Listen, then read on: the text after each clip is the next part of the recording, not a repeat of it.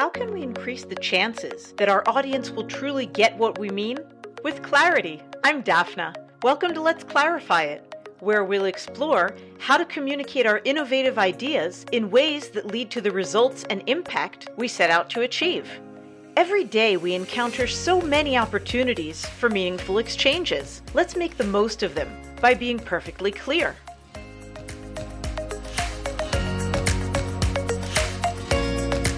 What's the very first question to ask yourself when planning a meaningful event?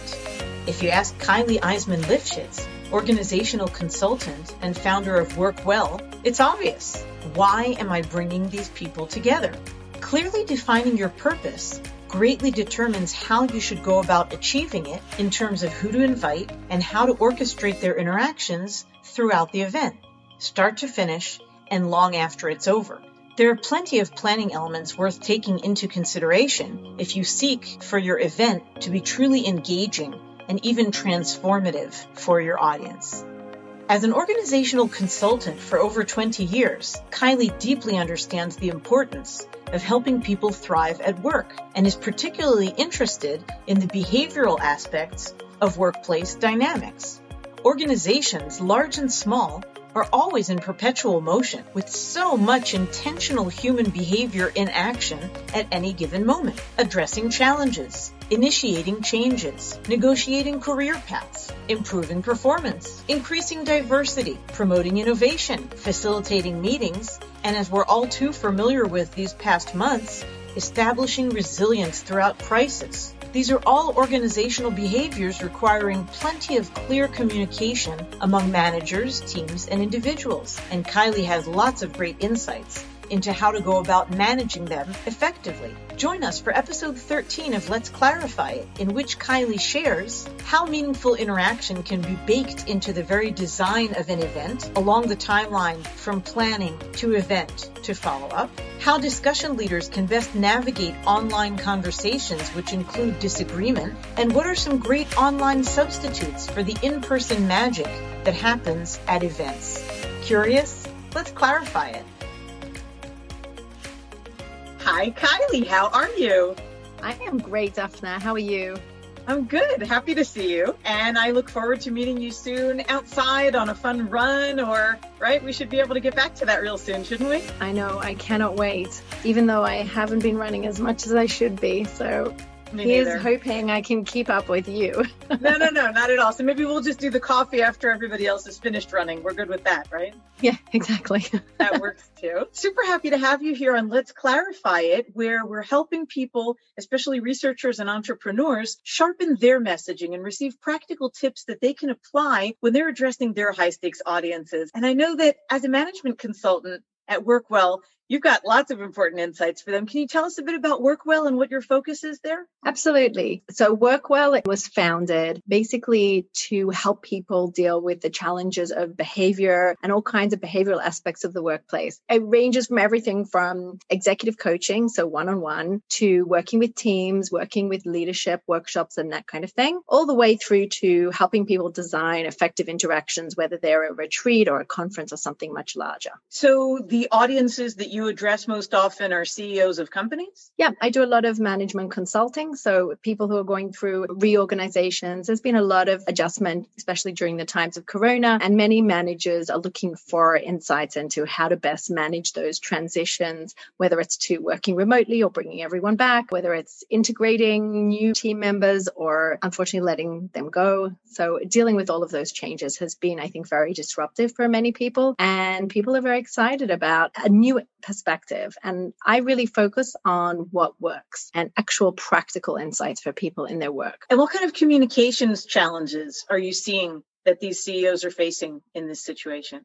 Well, that really depends. I think that it depends on at what level we're talking about. So it can range from the interpersonal, if you know you're having a particular challenge in your work. It could be with a particular client or a colleague. I see many people coming to me who are looking to just be able to communicate more effectively, make their pitch better, or they're frustrated because they think they're communicating and it's not getting through. So people are finding it more frustrating. They're trying to communicate particularly and they're not getting through and they're what's got what am I doing wrong? So that could be on an individual level. What I find most interesting though is dealing with people who are designing interactions on a larger scale. And this is something which I think is very much neglected. I know that during Corona, a lot of things, large scale interactions were neglected. And now people are starting to think about bringing their team back together, doing strategic planning processes with their management groups, trying to integrate teams who are working remotely from different places in the world, or whether it's trying to plan an online Zoom conference or an in person interaction or retreat. All of these things require a degree of consideration that usually people don't really give.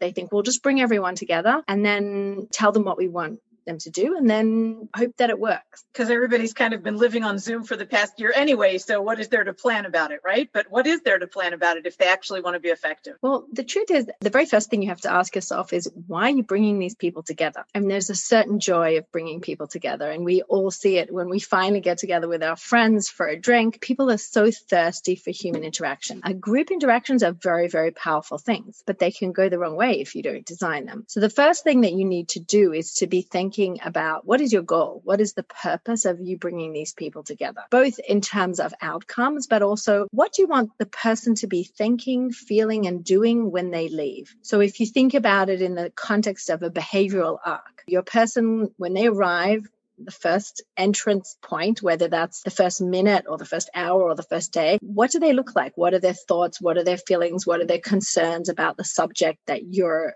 focusing on? And when they leave, what do you want them to be thinking, feeling, and doing. And you have to design a behavioral arc that takes them from point A to point B. So taking into account that if you're working with people over a period of time, it's unrealistic to expect them to maintain an emotional high for three days. You have to take into account that they're going to want to have breaks, but also part one might be let's talk about the challenges. Part two might be let's look at some input from other areas and get ideas. And part three will be let's talk about how we want to implement it. And that's just a very simplistic example. But if you're not thinking of a behavioral arc and you're not thinking about how you're moving people through an experience, you're very unlikely to get there. So that's in terms of planning in advance of such an event. So you're saying that it's actually a lot more about the planning that the organizers put into it rather than just counting on the technology to do a good job of it being the next best thing to actually meeting in person? Well, I think that that's a huge part of it, planning. And everyone agrees that planning is a large part of it. We tend to focus on bringing a charismatic speaker or something that's going to give you bang for your buck, like a cool location. I think that there's a very little thought given to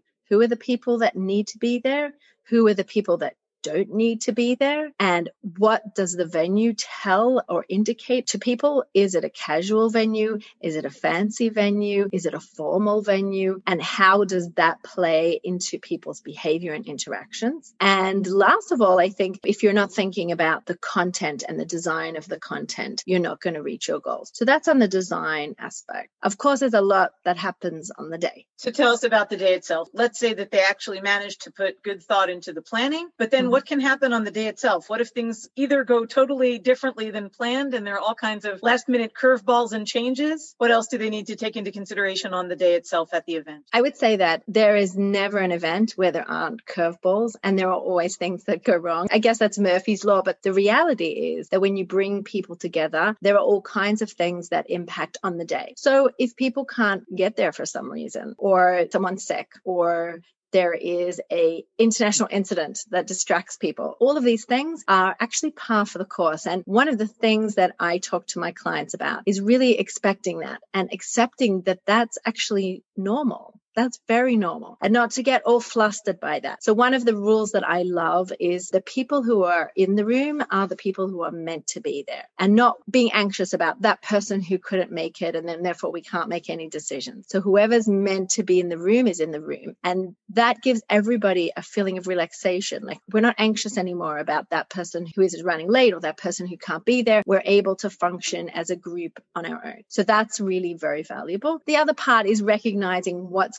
on outside the room. So, any personal challenges that people are facing, like I said, an international incident, that's going to totally throw people off. Whatever's happening in the news and politics very much impacts the way people are relating to each other. And we see that a lot working with clients who are maybe dealing with Black Lives Matters or Capitol Hill being attacked or whatever it is that's going on in the background. That's really going to be informing people's conversations. It doesn't matter where you are in the world, there are big issues that are happening. And Corona, of course, going on in the background. And sometimes people's children jumping all over them or behind the screen. So the impact of the outside world has become more and more present. And of course, then there are the natural dynamics that come up in groups, and you have to be prepared to deal with that. So those are some main focal points for during an event itself. Do you find that online based events should necessarily be much shorter than in person events? When you talk about a three day retreat or a three day event, can you actually successfully conduct a three day virtual event? I think you can, but people tend to come in and out. So I think there's a lot less of a continuity of experience. There is something very high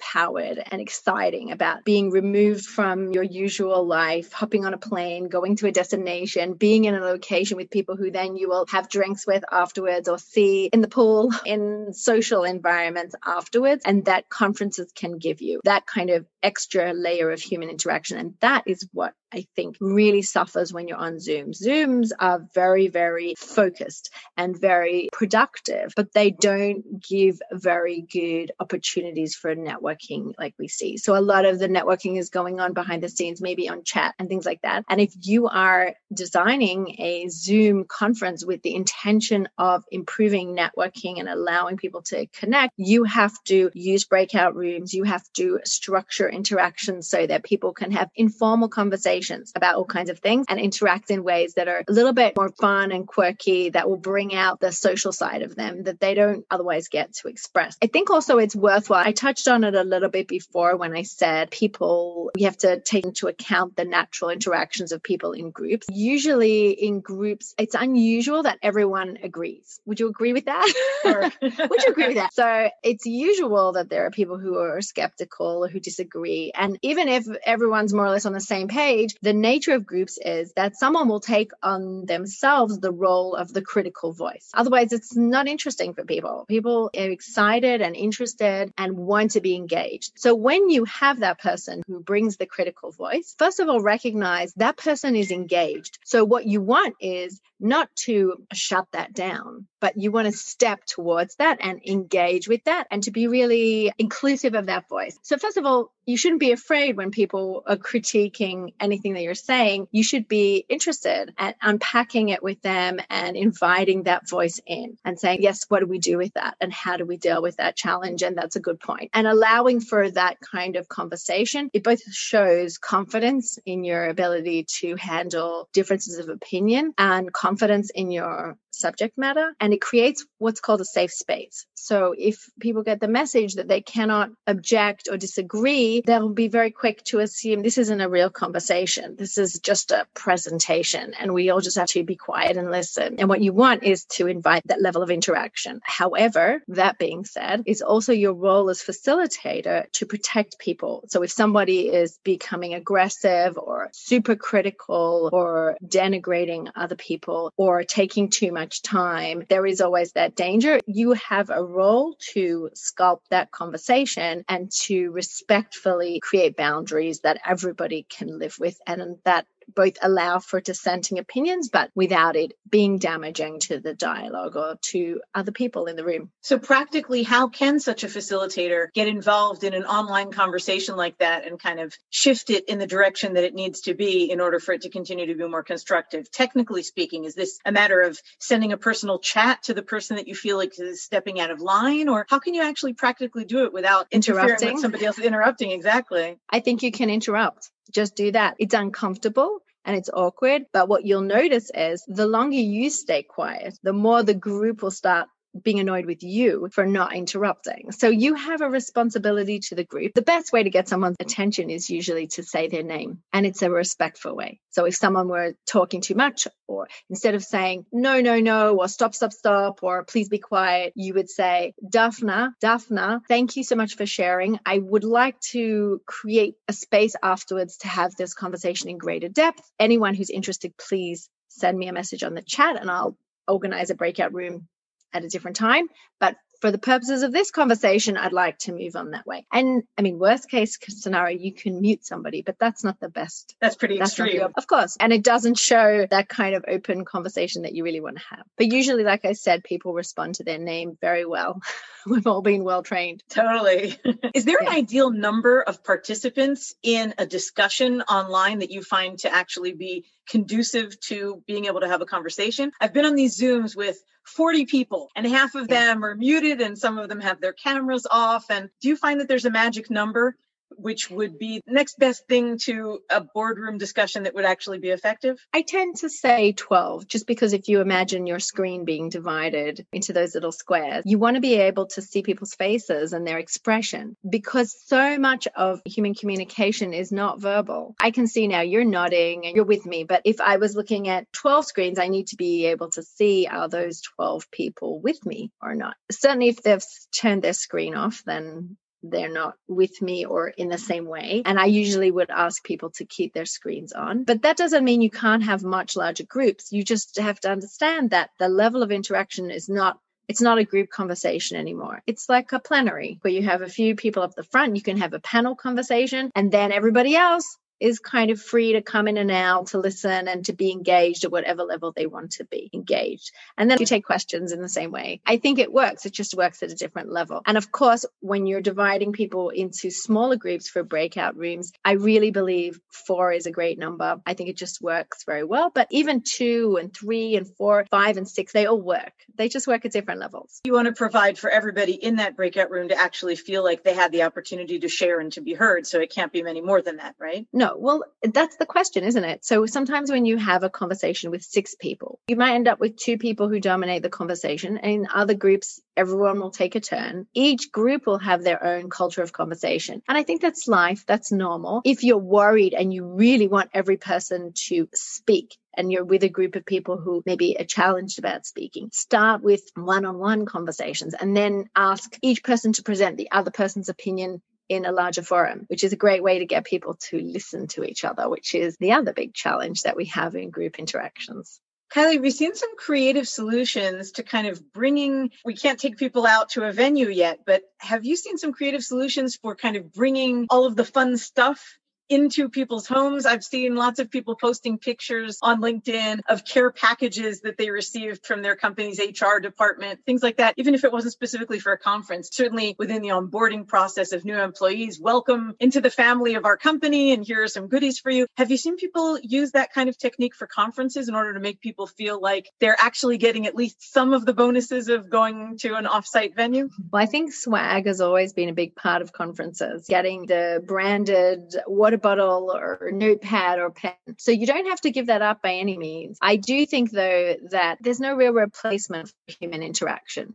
And the most exciting things I see are clever icebreakers that get people to show each other their rooms, to talk about something that's in their physical space so that they get to interact at that level, where they're sometimes sent to websites to engage in interactive challenges and then online treasure hunts. There's all different ways that you can for enabling more intimate conversations, but just the icebreakers, giving people a quirky question to ask each other. So escape rooms are great. I love escape rooms and they're fantastic as well. And they also work well because they work on small groups. So you don't need to have large groups together, but they work very well in creating great team dynamics and it's competitive so you can do several teams and i think it's really fun. Now online or offline the end of the event and the closing plenary session is not actually the end of the interaction between the people if you want it to have a lasting impact. What happens yeah. after it's over? That is the real money question daphna. Too many people think well we had this great event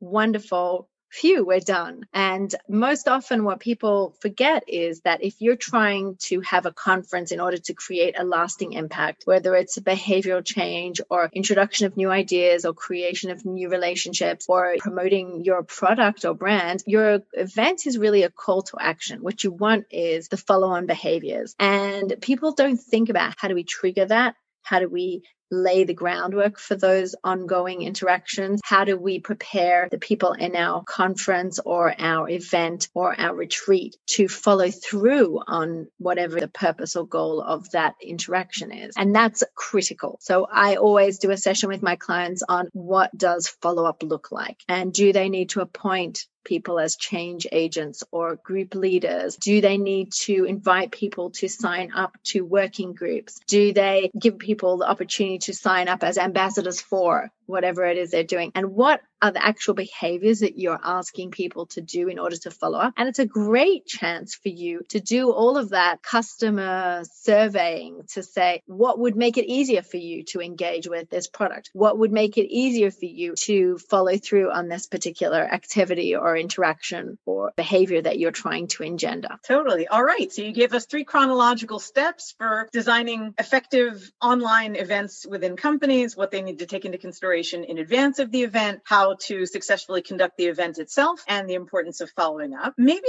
back to the specific topic of clarity of messages that these CEOs convey. Have you come across challenges in terms of maybe a message you were trying to get across to someone consulting with you, a concept that you thought maybe they were finding a bit complex and you had to break it down for them? I think when you're talking about communication, you're the expert when it comes to presentation skills. I'm not even going to touch that area, but I'll talk about my expertise, which is about behavior. And as I said, communication is largely nonverbal. So people read a lot into your behavior. A CEO can get up there and say, I think it's so important that we have a safe space and that people bring their ideas and their new ideas. This is all about innovation, for instance. And then they can proceed to shoot down any new ideas, not be open basically say there's no funding or be caustic and derogatory to people who are challenging. So they have to walk the talk. And I've had clients when they've been upset about employees' dissatisfaction. And I've said basically, it doesn't work. If you want to stop employees being dissatisfied, you can't just get angry at them for being dissatisfied. You need to ask them what's going on. And sometimes, as we know, if you've ever called a complaints line, just listing is enough. Someone listening to you and saying, I'm sorry, and let me see what I can do, and genuinely being interested and concerned is 99% of the battle.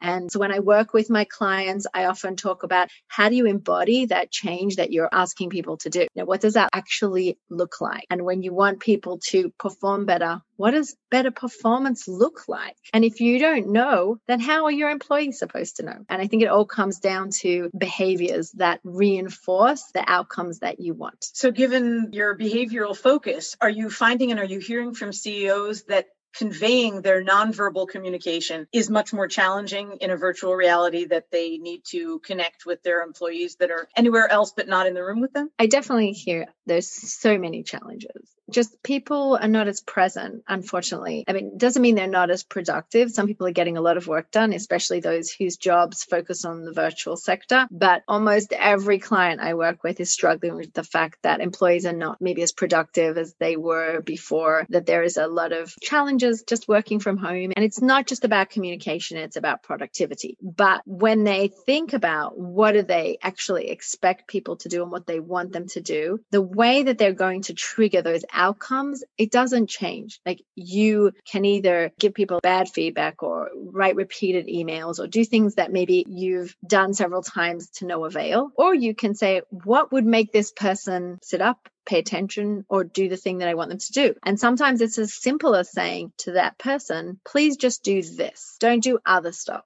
Just do this thing and then this prioritize. thing especially when you haven't got as much time and bandwidth as before prioritizing is very important and recognizing the limitations that people are functioning under now though i do believe that things will change ultimately and the way that we worked with our employees and accommodated our employees during this period will really pay off later when they come back and some of us I think have worked so hard and been so understanding so far. And We're right at the end now. We're nearing the finish line you and so? it depends where you live, that's for sure. It feels like so far away. So I'm saying on the one hand, most locations they're talking about what is their exit plan from Corona and having an exit plan. What is your exit plan? Do you have one? If you do have one, you should be thinking about how do you hang in there? That last part is the hardest part. That's when you think to yourself, okay, now why aren't they working yet? Why isn't this happening yet? What do I need to do to make things happen? That's when we lose our patience, lose our temper, say things we probably shouldn't. When you milk the cow, don't kick over the bucket. Don't do that. Hold on to yourself, hang in there, and think, will this response get the outcome that I want? And if it doesn't, then there's no point doing it. Whether it's a conversation or it's telling someone off, you just have to realize is what's going to get the outcome that I would like. Does that make sense? Absolutely. Hang in there. Everyone's going through the same thing. It's really, really a difficult time. Are you seeing that companies are accommodating the needs of their employees? I hear some companies talking about having policies of not having meetings at the time of day that they know that their parent of young children employees may be fixing lunch for their children who have been largely homeschooled, things like that. Do you think that there is a lot of room for accommodation, which also could contribute directly to productivity? Because if you show the employees that you're being considerate of their need to balance. I mean, never was there more of a need to balance family and work life, right? Than when you've got them going on in the same space. Are you seeing that that's working? Is that something that you tend to discuss a lot with your CEO? Uh, so, to be perfectly honest, I don't think across the board policies work these days. I think in any company, you're going to have some employees that are young parents and you should accommodate them. So, if your team is largely parents of young children, then you'll say, okay, let's not schedule between like four and seven, but from seven to nine, that's your money time. If you're working with parenting teenagers, forget about it. Seven to nine is crazy time. So it really depends on the actual needs. And my advice to people is ask, ask people what would make it easier for them. Policies are great. You think, oh, I'm being so good and I've done this policy and look what I've done for people. And the people aren't appreciative. Why are people not appreciative? Because that's not what they need. And so it really depends on what people actually need. One thing that I do say is that scheduling, we often schedule a meeting from one to two, another one from two to three, three to four, and we forget get that people need to breathe. They need to go to the toilet. They need to grab something to eat. They need to get up from their chair. People are not automatons. And, and because of the way things are scheduled, I think we often forget that. So I always recommend people make sure to leave 15 minute breaks between your meetings, or even if it's five, but don't be rigid with your times because that's just not the way people are built.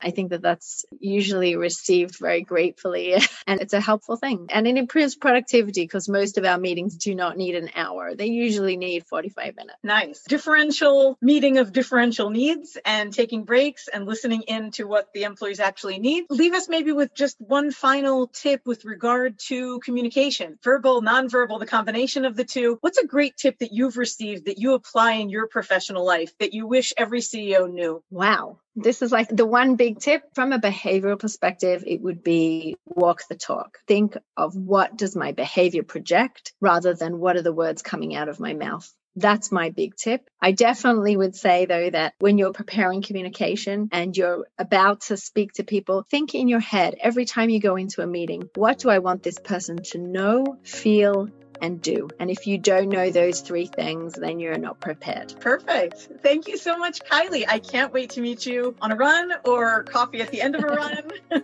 thank but you so much, we, Daphna. It's we really pulled off, pleasure. Thank you. My pleasure. We pulled off the virtual thing too. So it turns out we can even meet over Zoom and and have a good yeah. time with that. Thank you so much Great. for your helpful thank tips. you. It's a pleasure and thank you for the opportunity of sharing. Super pleasure. Have a beautiful continuation to your day. Thanks for being here with us on Let's Clarify It. I hope you found it helpful. If there are specific topics you'd love to hear covered or you'd like help clarifying your own message, I'd be delighted to hear from you. Feel free to reach out to me on letsclarify.it. In the meantime, be sure to take good care and clarify your messages to amplify your impact.